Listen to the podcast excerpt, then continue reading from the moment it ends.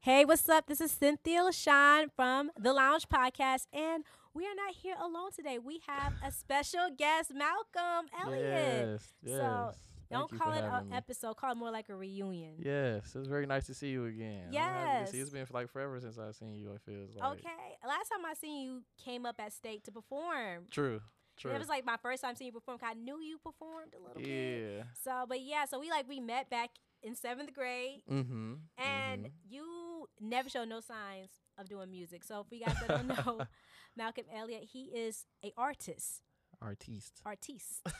so, explain what exactly all that you do. All that I do. Um, I'm a writer, uh, rapper, singer, songwriter, uh, saxophone player. Um, you know, musician, all around creative. I would say I would describe myself. I don't like really put myself in a box because I feel like I do so many things. But So, have you? I know you always been doing music mm-hmm. because you started uh, the saxophone, saxophone, right? in elementary. Like what grade? Uh, I started playing saxophone in, in third grade. Okay, and then. So you was always like on the music, right? Cause you was always on your saxophone stuff. Yeah, you also play more than one instrument. Definitely, yeah. I play all the saxophones like alto, tenor, soprano. It wasn't until I got to college that I started. You know, uh, they make you pick up a second instrument, so like flute, clarinet, piano. That's when I started dabbling with those. But saxophone is like my main thing. Right. So, I know saxophone's your main thing. I remember like you never rapping. I remember. I vaguely remember like eighth grade. You Mhm. guys had like a little rap cipher or something like Rap that. Rap cipher. Not cipher, but you know how like um in middle school you guys just like try to like do like little lines, like little remixes. I feel that. Yeah. I feel like I remember you doing something like that, but yeah. all throughout you, uh, all throughout high school, you never did no, no like No. rap or anything. No, no. I remember at Renaissance, especially at Renaissance, there was- used to be times where they would have like battle raps in like the parking lot, where like some people who rapped in school would go out to the parking lot after school and like battle rap. People would record them. It's like some still on YouTube probably. Um, but I never like growing up, just period, never had like the desire to be like a rapper. It was never like I want to be a rapper. That's why I feel. That's why I really feel like it kind of chose me. Like you know, like the stars just aligned for me to be who I am today. So explain when did the stars align for you to choose you like Malcolm? You shall okay, be. well, so I got to I got to uh to college and I was there for on a scholarship for the saxophone and it was you know I was there for music business and so um school was just a really stressful time for me you know um I was there for the saxophone I love my saxophone but in like my heart I knew I didn't want to be like the next John Coltrane or Charlie Parker like it's not 1930 um so it was like I love my saxophone I still play I was playing it I- I'm a church musician I play in church still so I love my saxophone. It just was never my desire to be like the best saxophone player in the world. That wasn't like my motivation. And so school, like the saxophone is like an extension of myself. So school was essentially like making playing the saxophone not fun. And it was kind of like a moral thing, like uh, it kind of hurt me deep, you know what I'm saying? Where it's like something I love for so long, it, it made playing the saxophone work, you know. So people, so many people think that being a music like a music student is easy, like we just in there playing arts and crafts or something, or like to so dude, we work so hard, and then like not just that, like most for school, for most people, school is like you know take a test, study, maybe a group project, blah blah blah, like the regular stuff. For music students, it's all of that. Like I still have regular classes, but I also have like you know I have to have to perform for a grade. So it's like I can't like BS and like you know not practice because these are like professional musicians who are judging my performance. They're going to know if I haven't practiced. Um, so I have to devote time to practice for not just like my own instrument, but then I have, you know, every music student is required to pick up piano. Mhm. Every music student, you know, we think you pick up a secondary instrument. So I have to now practice my own instrument, the piano as if it's not an instrument, and then now a secondary instrument. All of these things while still maintaining a social life, uh, going to the gym, whatever. You know what I'm saying? It just wasn't enough hours in the day, and so it got so stressful to a point to where it was like, all right. I need another creative outlet besides the saxophone to where I could just get all of this stuff off my chest. And so ultimately, I was just like, I'm just gonna write a poem. Now, rewind. So I didn't, you know, I used to freestyle and stuff with my friends, like you know, once I started smoking. But it was just like something me and my friends did, like when we smoked, like for fun. It was never like I want to be a rapper. Like we was all just rapping and freestyling in the car while we was smoking, just as an activity to do while you high.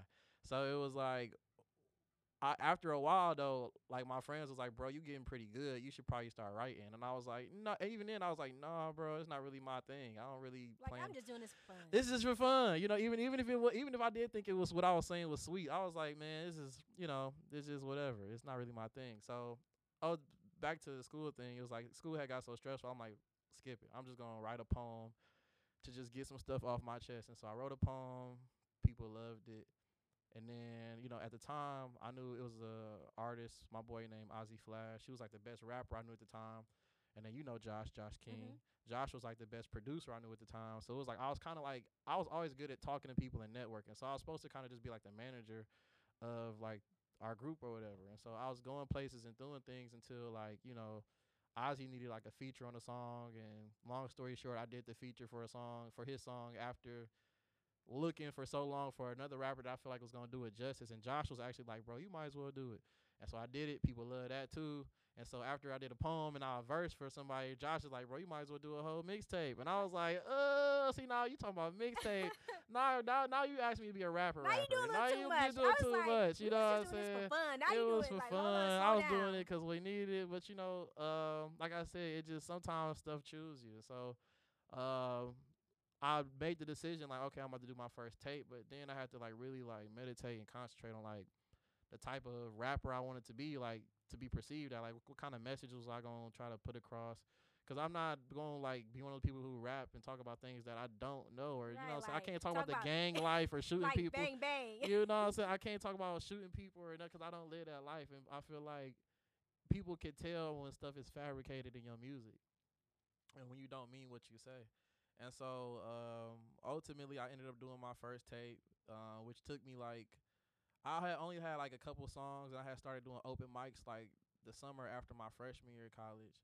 And like that whole summer to the rest of the year, I was recording more music, but I was only re- performing maybe like two or three songs. And so a lot of people was asking me like where my music was at while I was like doing these open mics and stuff because I was doing them so often. It was like getting familiar with those songs, but it was like where can I find them? I'm like they're not even out yet. So by the time I did drop the songs, people was like waiting on them. It was like dog, finally. And so my first tape, um, I remember doing it. Uh, it was the second semester of sophomore year now. Is when I finally released it. And by that time, it was a thing called Dope Detroit Music that was going on, which is where I seen you at, where Mhm. we was doing, we was going from college, different colleges, and we was kind of, so I was kind of on tour at the same time that I dropped my tape. And this then- is era of adolescence. this is right? Era Adolescence. Yep, I dropped Era Adolescence, and then we was on like the Dope Detroit kind of music college tour while that was going on, and all of that was going on while school was still going on, finals and everything. Like school didn't go away. It was like I was still dealing with all that other stuff. It's just I had the rap stuff to go on. So by that time, it was like so much was going on. Um, I can even- tell. You can you hear it in the music. You can hear it in the music, right? You know, it was like school. I would say pushed me to to do it, which is why I'm happy. I I don't regret anything. I'm happy I went. I'm I'm happy that it it pushed me in that direction. But um, you know, it everything happens for a reason. I feel I would still say the stars didn't really really align for me until I kind of looked back and reflected on everything about myself, like who I am and like my musical journey, my parents, like who they are, like. so my question is, what was your mindset of era adolescence? Because I was listening to it, mhm. and each um project sound like a different version of you. Like you hear the growth. The growth for so sure. era of for adolescence really adolescence. Yeah. So where did these songs come from? Because it came more like a storytelling, Mhm. like a Mhm. poetic type. It gave me more like um that open mic, but with music in the background. Yeah. So like he explained like one of the songs. Cause one of the songs that stuck out was uh Shane's story. Right. Okay. So Era of Adolescence, it was more kind of autobiographical, but it was some fantasy fiction in there. Um, and so for me, I would say for my first tape, the message I wanted to get across was, at a very young age, I realized that I'm extremely blessed to have both my parents in my life. I was, you know, I was they put me in a lot of things growing up: basketball, baseball, saxophone. I was really privileged growing up, and so at a young age, I realized that a lot of my friends were not as privileged as I was. I didn't know what they was going home to. Like they could be going home to the trap house or foster care or whatever. Like people's going home to a lot of things, and so I kind of wanted to relay that message through music. And I was like, all right, I'm gonna tell the story. Um, that's going to kind of feel like the story of my life growing up in Detroit, because people think, you know, if you're not You know, either in Detroit, either you do it or you know somebody who do it. You know what I'm Mhm. saying? So just because I wasn't out here slanging drugs or popping nines off or whatever, don't mean I don't know people who do that or had to do that. You know what I'm saying? To provide or whatever. You know what I'm saying? So the story of Shane's story like that, it was like, you know, basically like the story was basically like he was kind of forced into a situation, you know, that he really had no control over just because of his environment.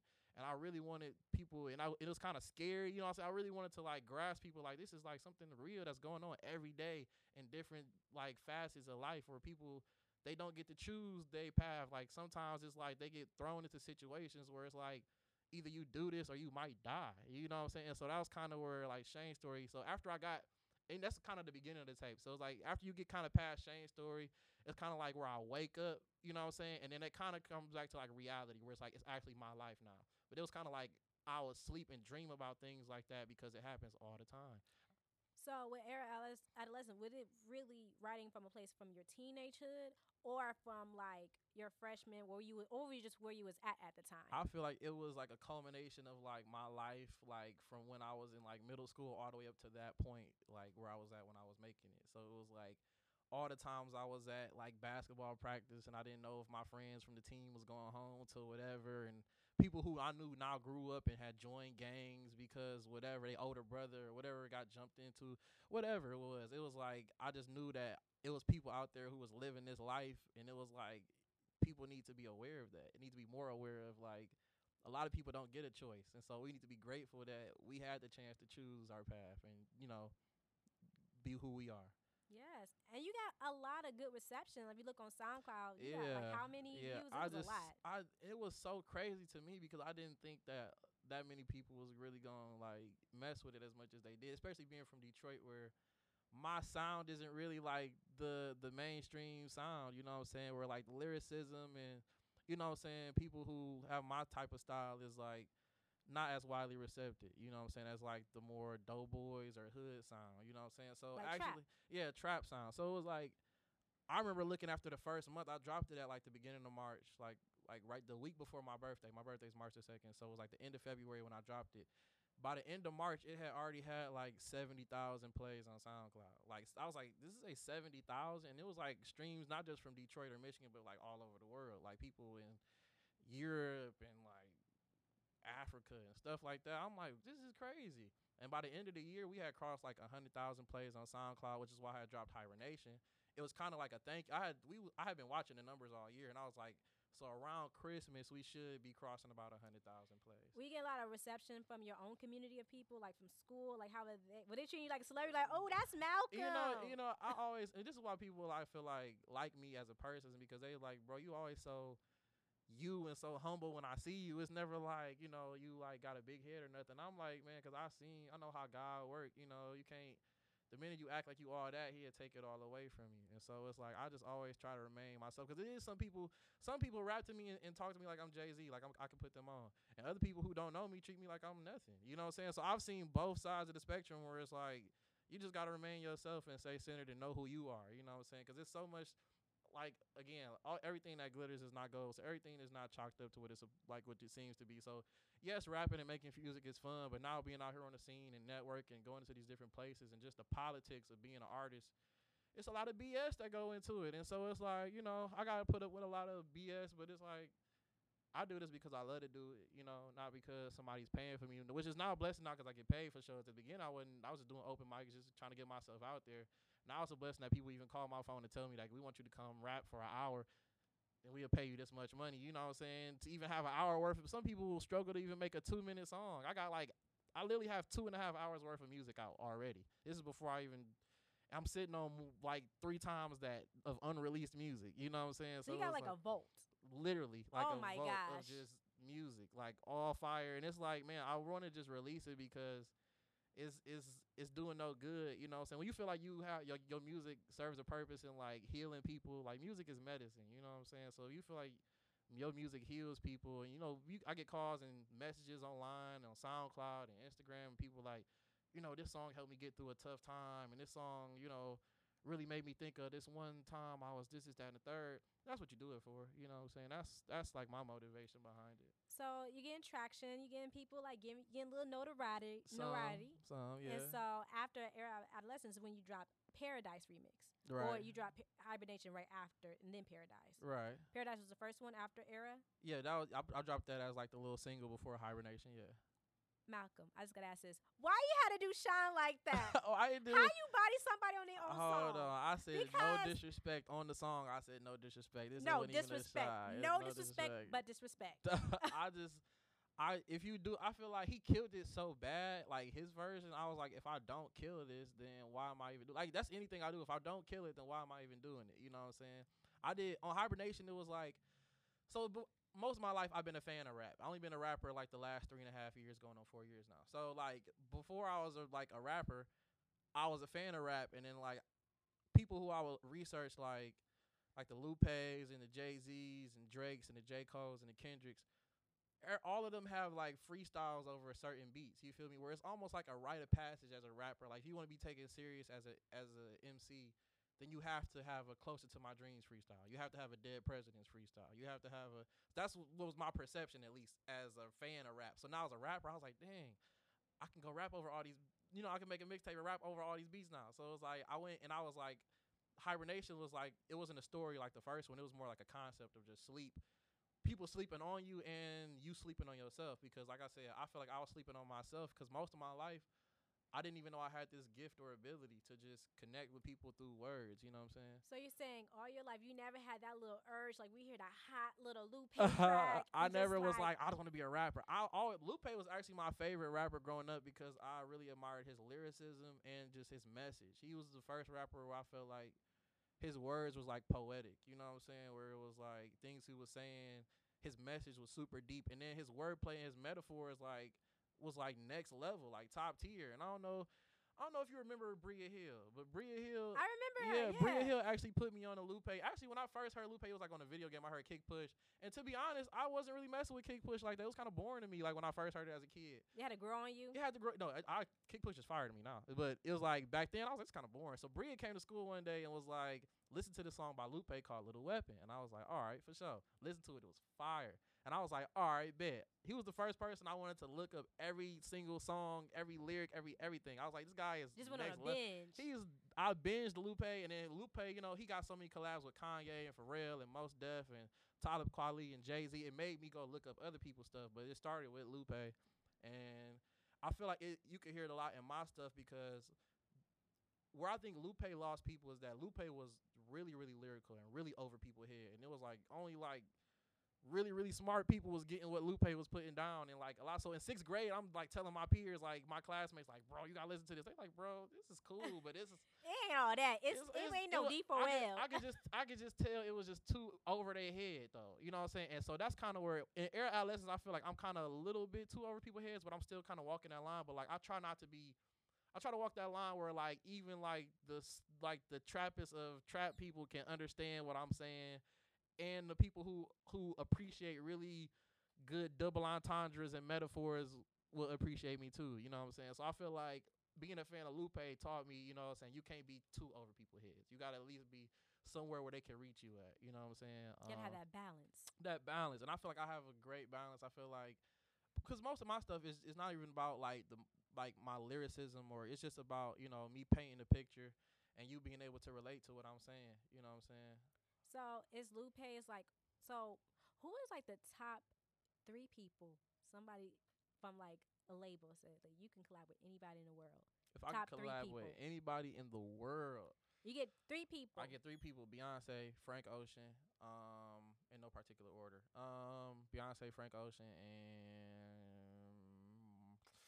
it's like Kanye real controversial right now because I, I Minus like the controvers- Kanye. You kinda- I- controversy. as an artist, Kanye is amazing. It's just like you know, and like probably one of the Kanye's probably the celebrity I feel like I identify the most with, and you feel me. And it's like before all the Donald Trump stuff. Like I was like I have been saying that for years. Like dog, Kanye is like And speaking of Kanye, do you feel that with all the controversy, do you f- does it make you have a hard time listening to him sometimes?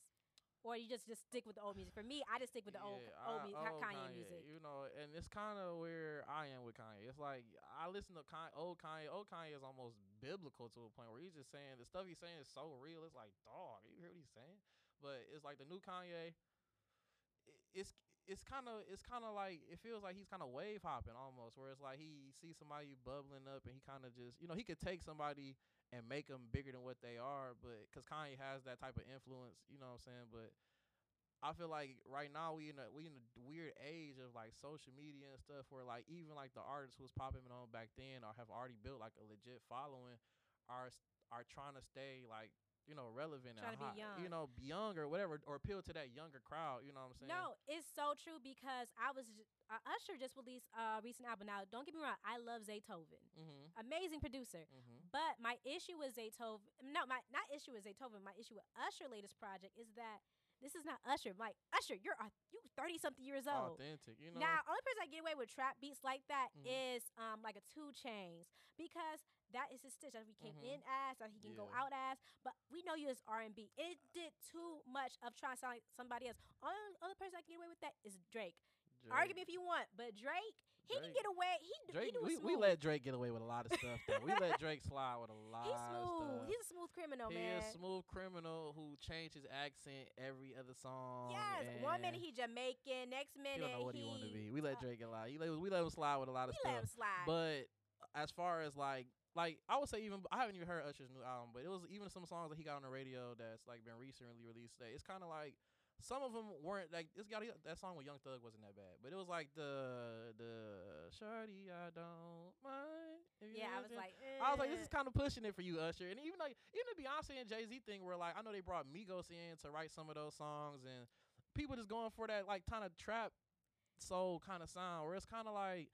I feel like you you got to do it right if you do it. Like I, you know, I know Usher from like the Confessions age, and that's what we all loved and fell in love with Usher. That was like the classic Usher. But it's like people want to. I can't fault somebody for for trying to change with the times because you Mhm. know what I'm saying. If you're not changing and you're not growing, but it's it's still like authenticity and you know what I'm saying. Like it's you could evolve as an artist without trying to conform to what you think. You still soci- keep your peop- essence. yeah, you without trying to conform to what people you think people want to hear. Like when you when you as an artist when you try to make music for what you think people want to hear as opposed to what you think people need to hear, then it's like you can start kind of hearing it in your. And then I, I don't know what Usher's deal is as far as like like his label or who he Mhm. signed to or whatever. Because a lot of times it's not even on the artist. Like sometimes the label's like you like, have you no need to be young and you hip. you have no choice. Like you're on the con- you're under contract. This is the beat. Make a song out of it. and that's you know the issues with being under controversy, being independent. But my question for you is like, how do you develop your sound, and um, what? How did you even develop your sound? Figure out your sound. Cause hearing um your your projects, I hear like later on, later projects, you start developing like a certain sound. You come Yeah. into yourself. And I feel like as an artist, that's your biggest struggle is trying to develop your own specific sound. Like people hear Chance the Rapper and immediately know that's Chance the Rapper because Chance has developed his own sound now.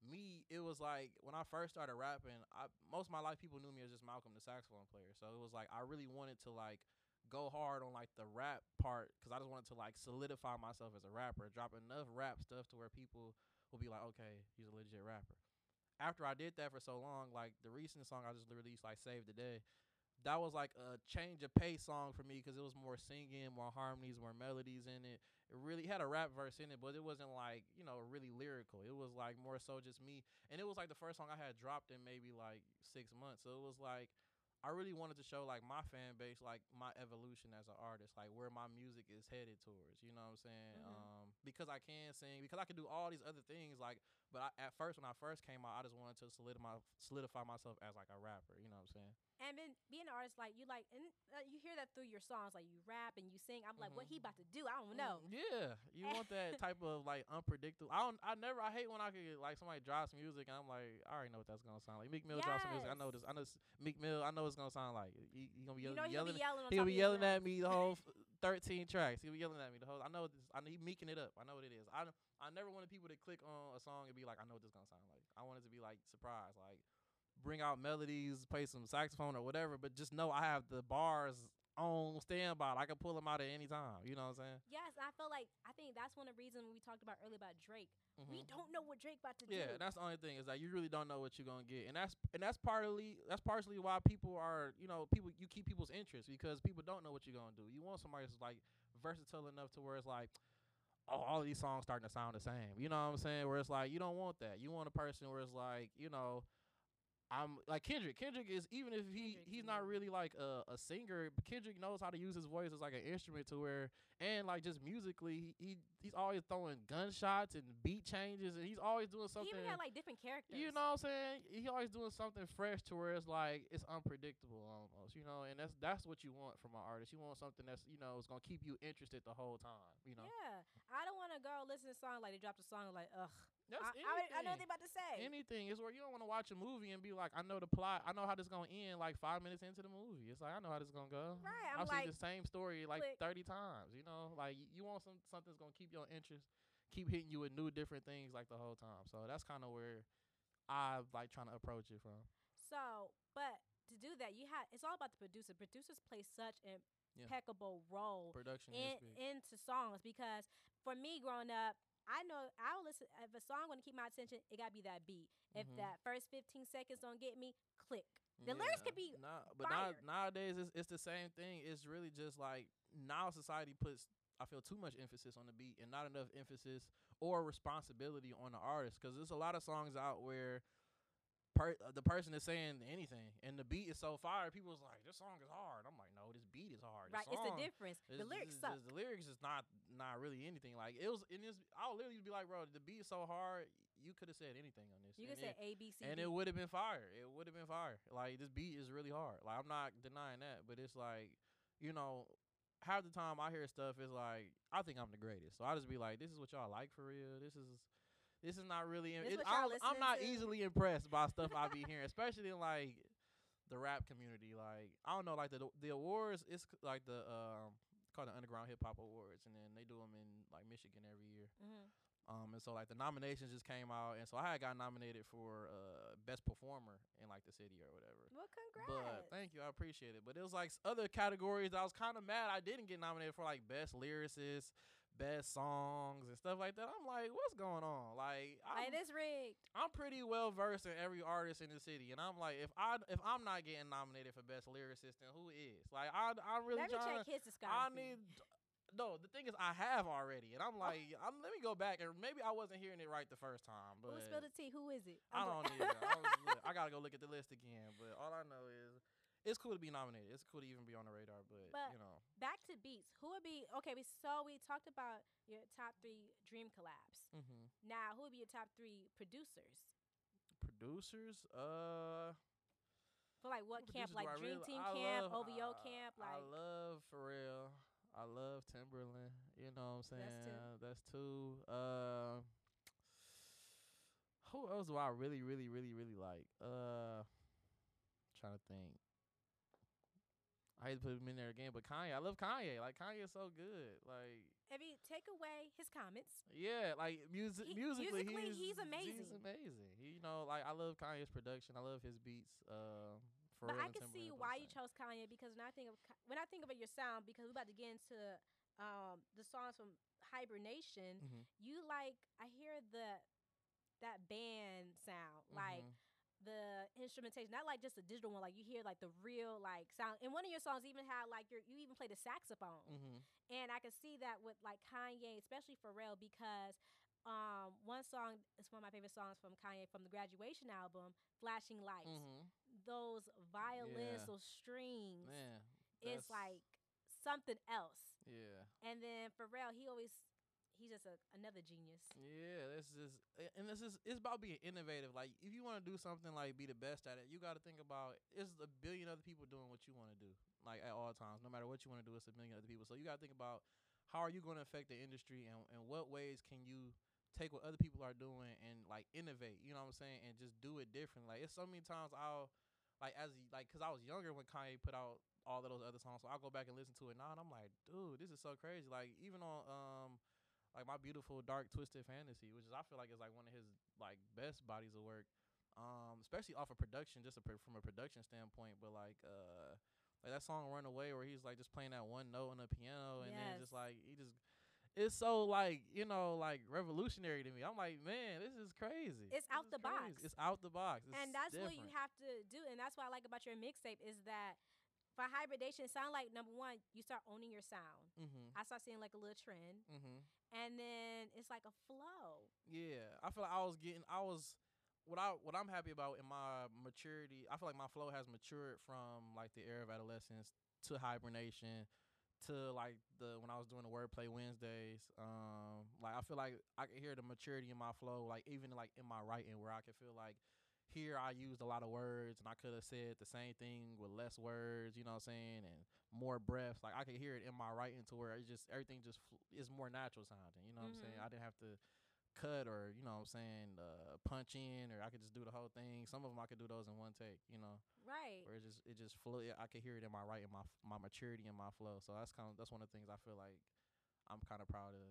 so hibernation come out Mhm. when you're what year in school you in This is now um it's the end. It's, I dropped it on Christmas. It was like the end of like my first semester of sophomore year okay of uh of college. so where was your mind at this time like what inspired these lyrics it My sound like you was mindset really it was like, like, I you, was still you know where going you're going at I was happy about how the music was going and how I, I was being received around the city. How people was like, you know, really becoming fans of me. Um, school still stressing me out. School still stressing me out. I was was around finals time. I was still going through it with school, but it was like not as much as around the first time, like the previous year, because this before that it was like I was performing, but people didn't really. I didn't have no music out. So this by this time I had music out for almost a year, and I was working on hibernation. I'm still performing and doing shows, and so um, this hibernation was more so just like a thank you to like the fans and supporters of you know for like rocking with the music and helping us get to like 100k. You know. yeah it sound a lot more positive Yeah, it was know? way more positive. and I was in. It was like I I was in a different space. I feel like the era of adolescence, I had so much stuff like built up, and so much stuff I wanted to say and get across, especially like with the story and stuff like that. That hibernation, I didn't have to put that much thought into. I just picked a whole bunch of beats that I thought were cohesive and would like share that same like central idea of just sleep. You know what I'm saying? Like whether you sleeping on yourself or whether somebody's sleeping on you. Um, and so you got songs like "Sweet Dreams," "Closer to My Dreams," Classic. Uh, you know what I'm saying? Just songs like that where you feel like you know people are sleeping on you. And I threw in, I wanted to do a good mix of like old school and new school stuff too, because like I said, I wanted to do "Close to My Dreams" and like the Dead Presidents, but I also wanted to mix in like the Paradise. Around that time, it was like Big Sean had just came out with like uh. What's that Dark Sky Paradise or Mhm. whatever? So it was like I wanted to mix in Paradise. I mixed in um Sweet Dreams is actually a beat from Joey Badass. Um, that you know, it was it was a couple of newer ones on there. 100, the Mhm. Drake in the game. yeah Yeah, so it was like some newer beats on there. So I wanted people to still kind of be like relate to that, you know. No, for real, for real, it was really good, and it was like okay, a little more positive and everything. Yeah, yeah, And then around this time, do your parents know about your rapping? yeah, yeah. They they knew about it. Like Was it like, did they feel like it was gonna be a threat to school, or they were just like, oh, this is just a little I hobby? like the minute I started, they knew it was gonna be a threat to school. It was like I'm a, I was telling them like I'm gonna try to finish. I'm gonna do my very best to juggle both. But it was like stuff like was picking up so fast. I feel like it was just like I said when it boiled down to it, it was just not enough hours in a day. At that time, because you said it's around Christmas time, so Mhm. of course your parents know about it. Was it like an awkward time doing like the family dinners, like uh, messing with that music? Mm, I feel like you could like my parents are really passive aggressive. So Mhm. it was like I feel like even if it wasn't nothing being said, you could kind of feel it. You know what I'm saying? Mhm. Or like you know, um, it was some classes I had to take over because um I didn't pass them. So it was like that next semester I was like. And it was really, this was a really kind of discouragement school. I had not passed the class and I had bought a book for it. And then, like, the next year I had to take the class again. I had to get another book for the same class. And I was like, dog, it was like, it was just, it was essentially the same book. And I was like, man, see, this is what I'm talking about. This is That's what, this is what I'm start- that's when you talking start your, your yeah, mindset that's what I'm like, "How's it's a scam. it's a scam. I was like, dog, I just took this class. You told me I gotta get another book. This book is like three hundred dollars. College would break you.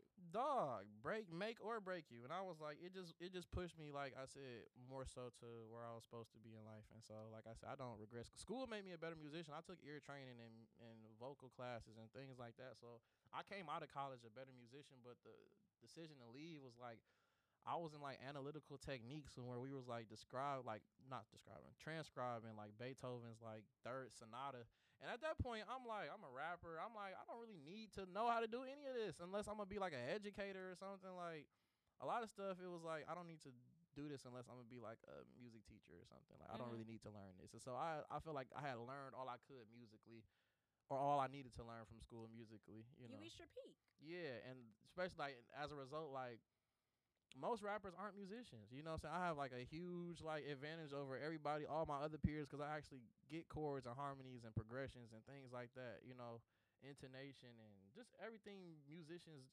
identify with. So I know you write. Uh, mm-hmm. You do anything like producing?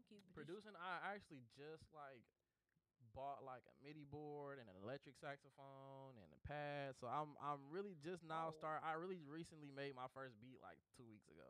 And so I, I literally just now dabbling with the beats and stuff, but um, production is, is something I really wanted to get into. I probably should have got into it way way sooner, but I just work with so many great producers and engineers that's around me in the city that you know really is just like I just want to worry about like the raps and making the song and things like that. But um, yeah, production is is something I want to get into. Production is very very interesting. It's mm-hmm. not for the mm-hmm. faint hearted. Not for the faint of heart, but it's again, it's like when I first started writing, like I said, it was just I was at a point where I just wanted to get stuff off my chest and just mm-hmm. express myself. And so that's kind of like the mindset I like to keep at any time I'm like creating, where it's just like I'm just gonna say what's on my heart, what I feel, what I'm thinking about, whatever and that's so good to be able to express yourself, especially in this time where um, a lot of men feel like they can't really express express yeah. themselves. Have you always been felt like you can express how you feel, or it took you time to come into that? Um, I feel like I was more so. I kind of credit um middle school for kind of helping me get out my shell. I was kind of like the straight 4.0 quiet student um all until I went to Edison and like I remember getting there in 5th grade and um like in fifth grade in the, in the, lunchroom, they used to sit girls on one end of the table and they sit guys on the other end of the table.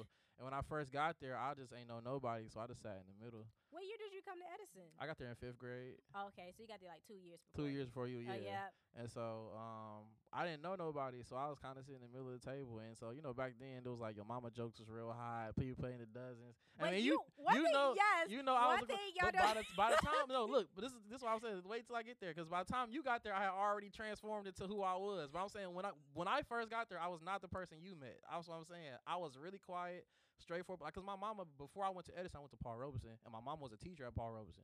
So you know, when your mama in the school with you you know, you own your P's and Q's. You know what I'm saying? My mom was an educator. My dad got his master's degree. He an electrical engineer. So my parents was really heavy on like school stuff from Jump Street. Mm-hmm. I, I couldn't really slip on school. So I was always, you know, on some school stuff.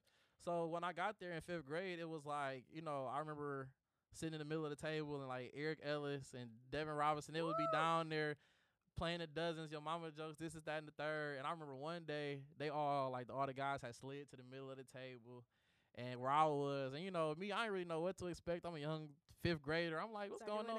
You know, I didn't know if I was gonna have to fight somebody. I didn't know what was going on. You know, and so I remember like Devin said something.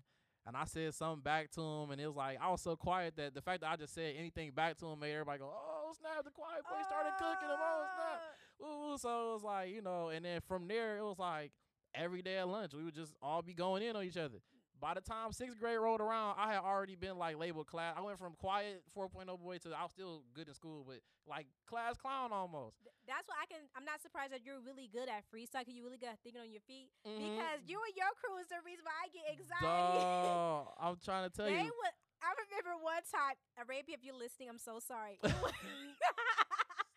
it's a story time. A quick story that one time, Mr. Shahi class. Right, Mr. Shahi. Oh my. He left the room. He left the room, and you, you and Arabia did not get along. We did not. And I remember, I don't know if it was a water bug or a roach. And you said, Arabia, there should go your family, and it was like oh, so out of at nowhere. And oh, I kid you not, I oh, I'm legit, so sorry. I cried. I laughed so hard, I almost cried, and you kept going like Kept it was on your feet. You was going not- so quick, her. like I kid you not, it was like a mile a minute. Like she Uh. didn't even have time to even respond, and I feel so bad. I'm just like, no. And this is the part where I feel like all my stars aligned because back then I didn't know like they was preparing me to think on my feet or nothing. Like, I didn't think about all the things that I was like the lessons I was garnishing at that time period in my life. I just was like, this is fun. Obviously, I had to think on my feet all the time because Eric Ellis was not taking no days off. You know, Never. it was every day at lunch. It was like we going at it every time. It doesn't matter. It's like okay, you can't have somebody put you on hush mode. You can't have somebody just have you there stuck. I gotta come up with a joke or people gonna laugh or whatever. No, you guys, DEPSA at Detroit Edison Public School Academy. If you don't know, it was ruthless. ruthless. It was do We made it loose. We made it ruthless. but it was like even though we was kind of harsh at some points, it was like it was never like it was funny. fun. You know, what I'm saying it was never like in bad. ta- I never was like super ruthless to the point where I just ain't care, except for like Arabia because she had it out for me. But it was like, but like so like by the time you got there, like by sixth grade, I was already like class clown. So like you got there in seventh grade, I was like two years in of Mhm. already just being class clown. So. I f- apologize. I don't really remember a lot of it, but I I, if I ever if I ever said anything to you, I'm sorry. All is forgiven. I'm not the I'm not the same person I was back then. But like again, it was like and when I got to high school, it was like basically back to who I was when I got there in fifth grade because you can't really go into high school with a whole bunch of grown people that's about to go to college and think you're about to go in there playing like, the dozens. childish stuff you? Right, you know what I'm saying? So I was more so just hopped on like the music stuff really heavy, like back on my saxophone, and then like when I got to Renaissance, it was a lot of stuff going on with the band. Like we went to we toured Europe my freshman year when we got there. Mm-hmm. Um, when we came back from Europe, we you know did the Evening of Fine Arts. That was down at the Fox Theater. Yep. And so it was like it was so much going on. We was fundraising to go to Europe the whole year, like when I got there. So it was so much going on on the music, and I was trying to do baseball still. It was just I didn't even have time for a lot of BS. And like Renaissance is like you know, academics is heavy, so it was like I had too much going on. So, when you went to Europe, Mm-hmm. what was your experience? Did you feel like you helped? Did you uh, help you get your sound in Europe? First of all, what parts of Europe did you go to? I just went to Europe last year. We went. It was a ten day, ten country tour of Europe, and we went to Vienna, Venice, Salzburg, um, Switzerland, uh, France. Uh, play a couple places. did you go to in Germany. Paris? I don't. We didn't go to Paris. Uh, we went some other places in France, like it was like Frankfurt or something. Oh, okay. Like that. But it was like we. w- It was ten days, ten countries, and it was like we was obviously like over there as like tourists, but it was like it made me feel like what a traveling musician would feel like because we took our Mhm. orchestra, our symphony band, our jazz band, and it was some venues we played at where the orchestra didn't play, and it was some venues we played at where the symphony band didn't play, but jazz band played at every single. So it wasn't like some people got a day off. Some people like just got to be in the show and watch other people perform and then go tour. And it was like no, I was dressed every time. Mhm. Jazz band played at every event, every school. So it seemed like, like you said, everything went like you getting preparing to t- how to tour just on the other side of the world. I remember waking up at like four in the morning and load a bus full of instruments and drive like six hours to the next country and then Mhm. get off the bus, set up for a school full of kids that don't even speak English. You know what I'm saying? So it was like it was it was like it was cool though. It was like it was really wild. The scenery, like we went to the real It's Disney Palace. It was beautiful. It was crazy. amazing. Yeah, yeah. fresh. So people like just different culture. Like people walked away more. It was way less cars. You know what I'm saying? It was like just and I was like 14, 15. So it was like it was really like for me it was crazy. Did that help with your sound too? Like your I think me being sound? a musician and like a saxophone player definitely helps me as like a writer and like you know helps my ears. Like my ear is like all over the place. Like Mhm. so many ideas come at once. But And were you um, still like very open with your emotions? Like okay, so like in middle school you was very quiet, mhm. and and uh, then you start become more outgoing, right. expressive with yourself. When high school, did were you still expressive, or were you just so busy didn't get a chance to even? Well, you know, I, I like I said, I, I credit like my time at Edison for helping me come out my shell. And by the Mhm. time I got to high school, it was like you know, high school you people like get clicked up. So I don't know if I would say I was like technically a band geek, but I was always in the band room. You know what I'm Mhm. saying? But everybody knew I was just I was cool. With, I was really cool with everybody. You know what Mhm. I'm saying? I had a great person. I always was able to talk to people. But it was like, and even that, like before I was like. You know, going back and forth with Eric and them, I was still good at talking to people. It was just like you would have to talk to me to know that I was really cool. You know what I'm saying? But now I was like, I could go in and mix and mingle with pretty much anybody. You know what I'm saying? Like you It's put yourself in any room, and then you got to college and you started Mhm. doing the poetry. And poetry. everything. Yeah, that's when So like rapping came up. So now you feel like you're more in a space to express yourself, because like Mhm. like I said earlier, a lot of especially young black men they don't feel like they can express themselves I or like, like- say like you know air adolescence you hear a lot of emotions and like fears and you Mhm. know and being able to say it because everyone always feel like they gotta be hard all the time yeah. but you and you stay true to yourself Yeah, you gotta try stay true to yourself. I feel like you you're right. A lot of people, a lot of males specifically, feel like they can't or they look as weak if they express themselves or their feelings. And I feel like I come a lot of girls who I talk to and they like are shocked that I'm as in touch with myself as you know emotionally or whatever as I am. But I it, I feel like it comes from writing. When you write a lot, you get to know yourself, which is why I tell everybody they should write. Not even not it doesn't have to be poetry or anything, but you got like a diary or a journal. Just jot down some a couple thoughts. You know what I'm saying? Here and there, maybe once or twice a week, every day. You know whatever your Mhm. pace is, but just do it. And then like months later or years later, you'll come back and then you'll remember like where you were at that time, what space you was in, what So type of problem. journal? I don't know. M- music is my journal. Like me writing you don't songs have no like diary no, I don't have a diary. Song all my di- all my songs are are hidden messages to myself. You know what I'm Mm. saying? So it's like in every one of the songs, it's like I've dropped gems in every one of my verses because I write each verse like it's my last one. Like you know, it's like this is what I'm going through at this time. This is what I feel like people need to hear or you know relate to. Um, and so. Yeah, I, I tell everybody. I feel like everybody should write, you know, in some type of form. You know what I'm saying? Um, like poetry at least something so just like just it doesn't write, gotta get be your, poetry. get just get your just get your thoughts out. Just get your thoughts on paper, and then you'll be surprised. You'll be surprised how much you you find out about yourself. You know what I'm saying? That's the biggest thing. Is like a lot of people, and because I write so much, and I'm so like like it's a lifestyle. You know what I'm saying? I tell people mm-hmm. who ask me about advice on this, it's like you just gotta live it. You just it's just got to become a lifestyle. But what I tell people is like the more you do it, the more you learn about yourself, and as a result, like I've done it for so long, I I really know myself, and so I have to expect that most people I come into contact with don't know themselves as well as I know myself.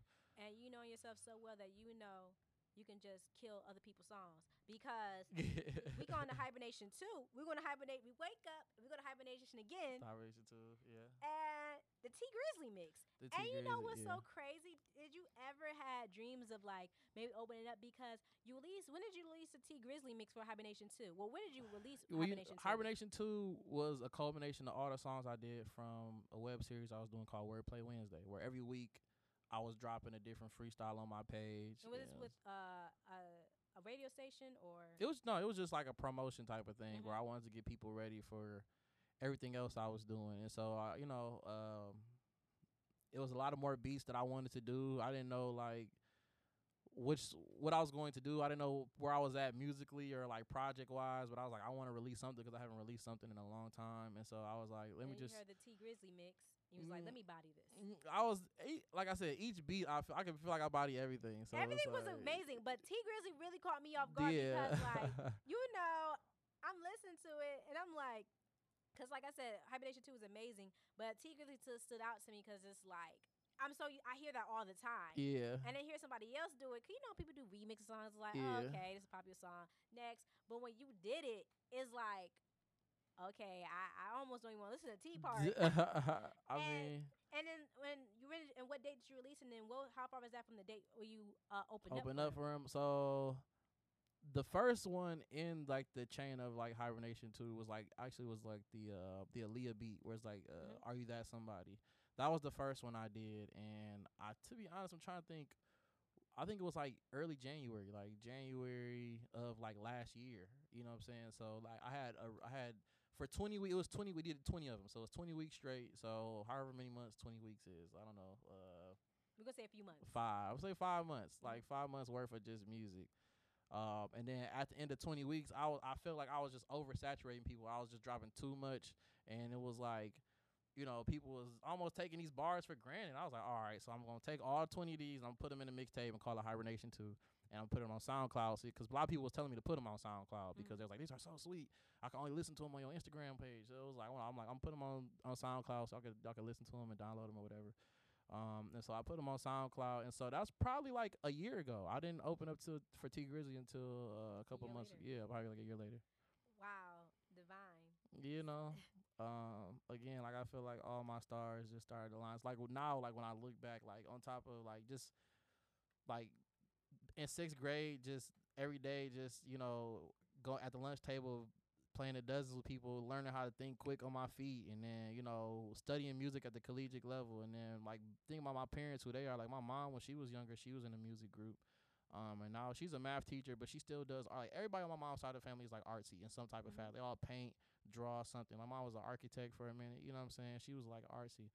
My dad, he he played sports, but like the male, like the Elliott men in my family, on my dad's side of the family, are notorious. Like family reunions, all of that are notorious for being able to tell stories, like like captivate big groups of crowds, just telling you any outrageous, outlandish story from their childhood or whatever. So you said Element are storytellers. Yeah. So any crazy? What's like the wildest, craziest like performance story? Because you've been performing the T lot. Grizzly concert was wild. They So what started happened at they T started Grizzly? banging. They started was like- scrapping in there. this August, right? This is like past August, yeah. So so how? What was the craziest thing that happened? the craziest thing happened. So at the Tee Grizzley concert, and I'm not, I'm not gonna say it's Snap Dogg fault, but I feel like he brought that energy into St. Andrews. So like you know, people, it was the DJ Coalition's six year anniversary, and so they had like pretty much every like well known artist in the city there. Like you know what I'm saying that wasn't like Eminem or Big Sean. You know what I'm mm-hmm. saying? So it was like Tee Grizzley, Sada, Snap Dogg, Nisha Nashay, Bria Leslie, me, Be Free.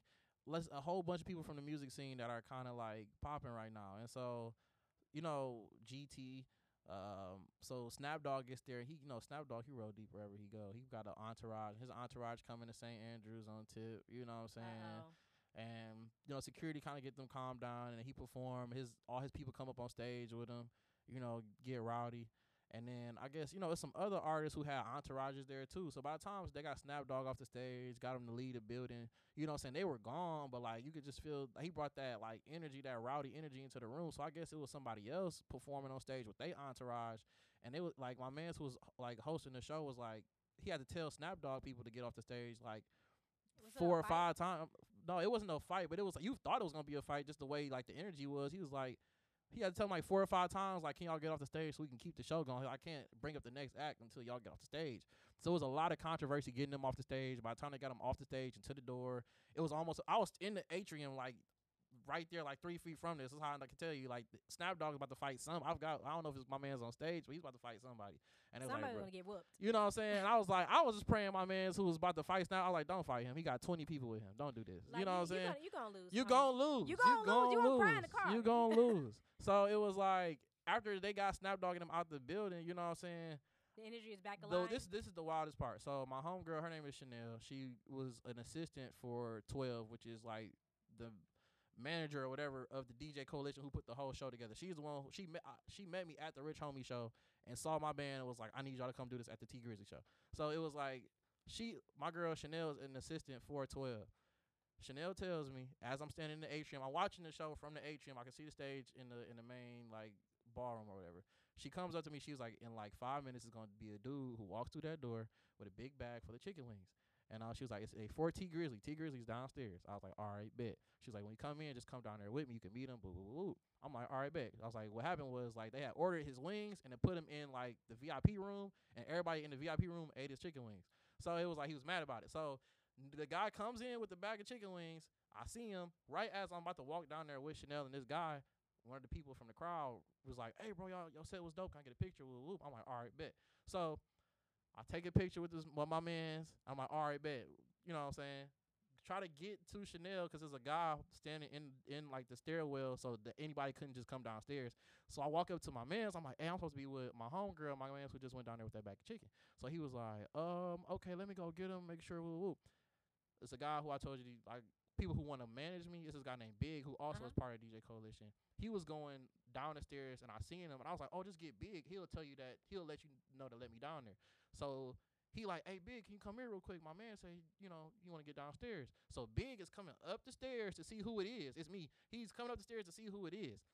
As he gets to the stairs and lays eyes on me, like Big was just about to be like, "Yeah, let him downstairs." A guy comes up from behind me and be like, "Hey, they they fighting on stage." Like, hey, they fighting on stage. We all look as we all turn around and look. The whole crowd is running towards us out the door. Like, you know what I'm saying? Like the whole 600, 700 people that was in crowds all running back towards us, like my way, stampede style. And I'm like, oh, it's over. So I stand up. It's some stairs going up to like the higher level of St. Andrews. I'm just standing on the stairs and I'm watching people just run out. And I'm looking in there, people in there throwing haymakers. What happened was, I guess somebody else entourage was on stage, and they was trying to get them off stage. They said somebody got slept on stage, Not and then and then it just bled over into the crowd, where the fight just bled over from the stage into the crowd. And then you know the security, they tried to get it, they tried to calm it down. They went in and they get um they get who they thought was fighting out the building. People start coming back in. They they start to you know they was like we still got Side and Tee Grizzley downstairs. You know, woo, woo, woo." so they get they, the DJ start spinning music again, trying to people start coming back in. And then um, at that time, I didn't have my I- my stuff was like tucked up way behind the bar somewhere. Uh, now, so I went and got my stuff. I was like, I'm gonna go grab my stuff right now because y'all on tip. So I went and grabbed my stuff, and as I went and grabbed my stuff, I'm seeing people come back in. I look on stage. I'm just watching. Next thing I know, it's I remember this big guy. He had to be like six feet, real big, whatever. All I see is like arms Swoop, swoop. flying. I was like, they fighting again. My man's jump behind the bar. They throwing cups. They throwing They everything. crazy. So they started fighting again. After the second fight, they shut it down. You know, Wow. so it was like they started fighting. That was like the wildest performance thing I ever seen. I was like, I've never seen a fight with that many. I've obviously been in so many fights before, but it was like that many people in like a performance of my own where I was Woo. performing at. I was happy I just got to perform before they started fighting. But Ooh, child. and, and it was kind of ironic. Like I was literally on my way downstairs to go like see Tee Grizzley and them right when they started fighting. I was like, wow, this so this what y'all on today? this what y'all do. this what y'all on today? Wow. Well, So yeah. that must that sounded Uh, eventful. that And was that's, very- That's a story to tell. It is. Hey, look, yeah, I lived it, so it was like yeah, I was there. I was there for that. It was wild for sure. so for sure wild. hibernation dropped, like you said, earlier this year, or early or late last year. like like mid last year, like yeah. So mid last year. So probably like a year later, I opened up for TV. and you've been performing around that song. mm-hmm. And then this year, you broke the news to your parents about how you was gonna take a break from school, mm-hmm. and you said they didn't take that. It was like you know, it was just like at that point, but you gotta stay true to yourself. yeah. Like again, again, my mom's always supported me. My dad was more so just on the tip, like um, where he w- didn't like it, but it was not really much he could. It was like most people who say they want a rapper and they in they basement playing video games all the time. You know what I'm saying? Like I said I was gonna do it. And every day I'm out here trying to get it. You know what I'm saying? Every Mhm. day I'm out here. He didn't drop me off at the radio station. He didn't drop me off at Royce Five Nine private studio. He didn't drop. He didn't help me fax over a contract to get tickets for the Rich Homie show. He didn't. Mhm. You you know what I'm saying? I'm out here doing there. stuff. He know what was up. He know he know what's up. He know I'm not just out here sitting on my ass. You know what I'm saying? And so, like, is he cool with it, or did it put a strain on your relationship with him? I feel like for the first time in my life, that kind of put like a strain on our relationship because most of my life, me and my dad have been like best friends. You know what I'm saying? Like he, he was at all my basketball games, football games. You know, took me to the gym to practice, to baseball field to help me teach me how to hit the batting cage and all. You know what I'm saying? So me and my dad really had like a really really close relationship. And then like this was like the first time we ever had like some turmoil in our relationship, but it was like. I realized at a young age I'm not my parents. You know what I'm saying? Like I'm the first musician in my family and as much as I am like my parents, I'm not my parents. This is my life. And I have to live it for myself and do things that I feel like I was meant to do. You feel me? Like I said, when I think about everything that they are and who I am and my experiences and just shaped and molded me to be the person I am, it's like, you know, you feel like you're walking in your destiny. You feel like you're doing what God wants you to do. And so I feel like my mission in life is is bigger than, you know, his fears. You know, and everything is all just fear. They want your parents just want the best for you. They just don't want you to be broke. You know, they don't want you to, you know, they want you or straight. You know what I'm saying? So they want the best for you. They want you to succeed. And so I know it's all coming from a place of love, which is why I didn't resent him as much. But it was just like I still got to do what I got to do. And it was like I was willing to face the consequences. I was like, if you want to put me out, I got, I got, Did I they got. put you out? No, they didn't. Okay. But it was like, I no, but I was ready. Like I was, I got so many friends and so many people who care about me and places I could go. I'm like, look, I'll be fine regardless. But I'm not. I can't. No matter what happened, once I really like dove into the rap thing, it was like I didn't care what happened in my life. I just wasn't putting the music on hold for or no for nobody. But no, that's one of the biggest um, things when we become a truly adults. I don't feel like you become an adult until you really like ready for any consequences and you stand up Yeah. and things like that. Sometimes you gotta be your own hero. You gotta take sacrifice. It take chances, and it was like if it was easy, everybody would do it. You know what I'm saying? But if I was, if I listened to everybody else, or if I was like, you know, just let other people influence me, I would still be in school, probably depressed, overweight, out of shape, no music out, still. And it's like it took me so long. It took me like I've been rapping three and a half, almost four years. So it took me this long just to get to where I am now. I know people who didn't do the music and stayed in school, and now they're trying to get into it now, and it would be like almost for me starting from ground zero, like you know what I'm mm-hmm. saying, like just starting, so But I don't have time to waste. You know. But you said you plan on going back to school later. Yeah, definitely. You know when, or you just like whenever you feel like. Whenever I feel like it's gonna service me and feel like you know it's gonna make me, I I, I feel like they got something to teach me, or you, you know what I'm saying? It gotta make sense. it gotta make sense. Anything I do in life right now, it just gotta make sense. You know what I'm saying? I, I'm not out here for form or fashion or whatever. I'm out here doing the Lord's work. I'm out here doing what I feel like God want me to do. I feel like I'm best serviceable to this world as what I'm doing right now, a musician. You know what I'm saying? And having that mindset, that what inspired your latest song, "Save the Day." I see the little Superman concept and Mhm, everything. So you saving? I re- and I listen to the song, so I'm like, we said "Save the Day." You saving these girls? You like you be saving these hoes, or like you try, or you saving people to like, like who are you saving? What was the? Well, when I, I had wrote that song like maybe like a week or two after I had broke up with my ex, and it was like I I was doing so much, you know what I'm saying? Like the first couple lines of the song is I, lately I feel like a superhero, but I'm not made of steel. Like even though I'm doing all of these things and I feel like I'm an amazing person, this is that third.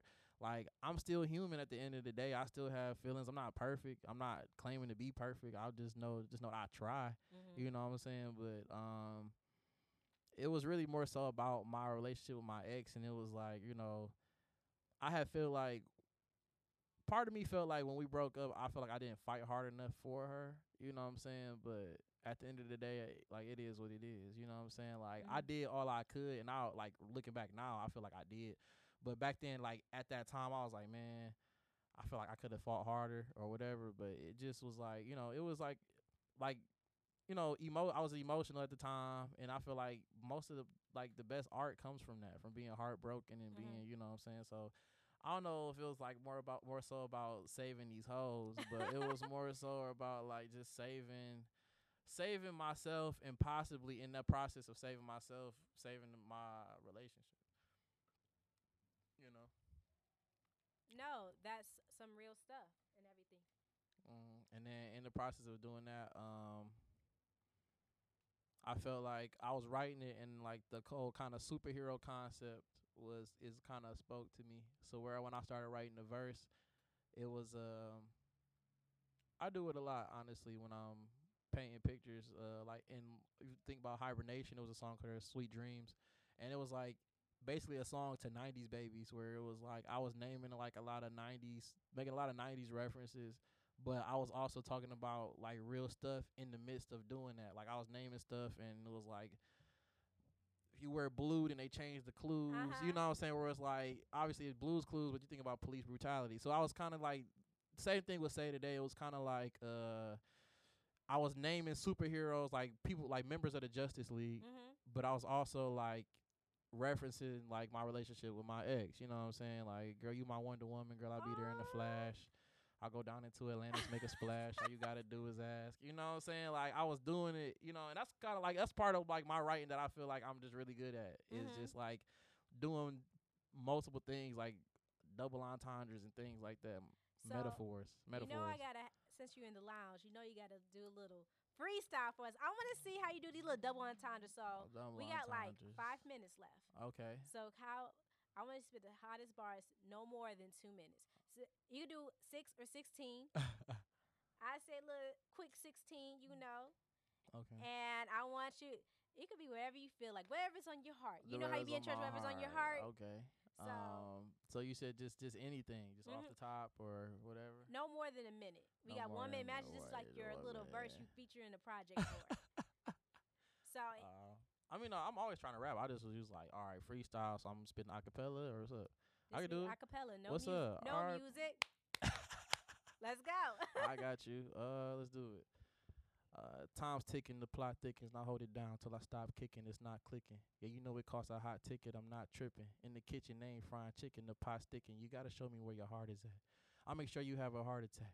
They like, dang, you're really doing it. I said, I'm in the game, baby. These other rappers need a starter pack. You on the bench, I'm where the starters at. Malcolm, we need it. That's how they calling me. Don't call me conceited. I was eating, guess I need to reheat it. Busy talking all behind my back, but I bet you wouldn't repeat it. On Twitter, I bet you wouldn't retweet it. All my feelings deleted. You a fetus, man, I feel undefeated. I'm on fire to return to the Phoenix. Rappers, man, I got a few sons. I'm a star and they see it with Serena, but I landed on Venus. Come on. Okay, we rapping now. Do you want to get it cracking with the captain now? See me snapping like, what happened now? You thought I was behind you, but look, I'm really just about to lap around. Run up on you like who laughing now. Yeah, the flow is heaven sent. I don't remember when it smacked the ground, man. They love when I'm back in town. I didn't finish undergrad, so really just like my cap and gown, smack a clown, then I grab the crown, then I smash it down. Easy. you know, Okay. sound sound like, You know, like little sixteen, little sixteen. A little know. quick. You know what? Quick sixteen. Thank you got you. my space. That was good though. I was you. just like, you better go ahead, Thank Malcolm. you. Thank so, you. As we end, what do you want people to know about your music? Um, what, when you're gone, what you want people to say about your music? the future? um, in the future, I feel like when it's all said and done, they're gonna call me the greatest. They're gonna say I'm the best to ever do it, but not because I'm like super super skilled, 'cause I am, but more so just because like I was the best at reaching people and like helping you relate and make you feel like you wasn't alone in like the way you feel. Like so many people go through things and they feel like they're the only ones that have ever experienced that emotion or that feeling or whatever. And I just feel like when I started making music, I just wanted the people to realize they wasn't alone. That I also go through these things and that I also have experienced these feelings and emotions. And you know, I feel like I've conveyed that message very well through my music. Wow, that's powerful. And looking back, you had an eventful year, opening for Tee Grizzley, working, being featured on Ho- 107.5, Mhm. and performing with Rich Homie Quan, and just doing p- so many performances. What is your plan for like 2019? It's December. Are you ready for 2019? I'm ready for 2019. Like I said, I I have so many things like stewing that I haven't, you know, haven't come to fruition yet. That I feel like in 2019 is going to happen. You know what I'm saying? I feel like I'm colle- like 2019 is like bag season. Like you know what oh, I'm saying? get to Like. We get into the bag in 2019. Like it's like I had I was in a competition this past summer where it was like me and my band competed for like 50k, and so like the last like we won, and so like the last round to where we actually like compete for the actual 50k 50k that was like a qualifying round. So like the actual mm-hmm. round where we compete for it is next year in July. Um, if I get called for the hustle and flow or the rhythm and flow, not hustle and flow, the rhythm and flow thing with T.I. and Cardi B, and you know what I'm saying, I got to be in LA from January to March. Um, America's Got Talent if they call me back. So there's a lot of things. There's like I'm just waiting on that call. You know what I'm saying? I'm ready. You it's know, bag season. it's backseat. And Like that's I'm. gonna be the name for the next mixtape. Is uh. if you do it, just credit me on it, okay? Nah, backseat. I would say right now is I got the album coming. I could I could give you a leak. Um, we are, I'm planning on dropping it on my birthday, which is like March the second. Mhm. So beginning of March, uh, the album is gonna be called Love in Atlantis, and it took me this long just because I wanted to make it a story like the first one. You know, like Mhm. my last couple projects or whatever have been more like conceptual, more like concepts of just sleep or whatever. Like, but the first, like the era of adolescence, was a story. Mm. So I wanted to make this one like a story like the first one. Wow. Well, how can people uh, reach you or and um, see these next projects? Um, you can reach me and find me at Malcolm X Elliott. That's M A L C O L M X E L L I O T T. That's on Instagram, Twitter, Snapchat, Facebook. Malcolm Elliott. You can go like my fan page. Uh, MalcolmXElliott.com. We'll be back up soon. Just revamping to get my ver- my merchandise and everything together. But um, yeah, Well, YouTube Malcolm Elliott. You know all that. Awesome. Thanks for coming, and don't forget you. to follow at the lounge, lounge Pod and follow me at Cynthia LaShawn on Instagram and Twitter. And thanks for coming in and sitting with us and No everything. problem. Thank- I appreciate you for inviting me out. I'm No problem. This was like a really fun reunion. We legit haven't seen each other like. yeah, I know it's been a minute. It's a few minute. years. Yeah, it's been definitely some years for sure. But For yeah, sure, so for sure. nice you coming through and everything. And we talk to you guys later. Bye. You. know,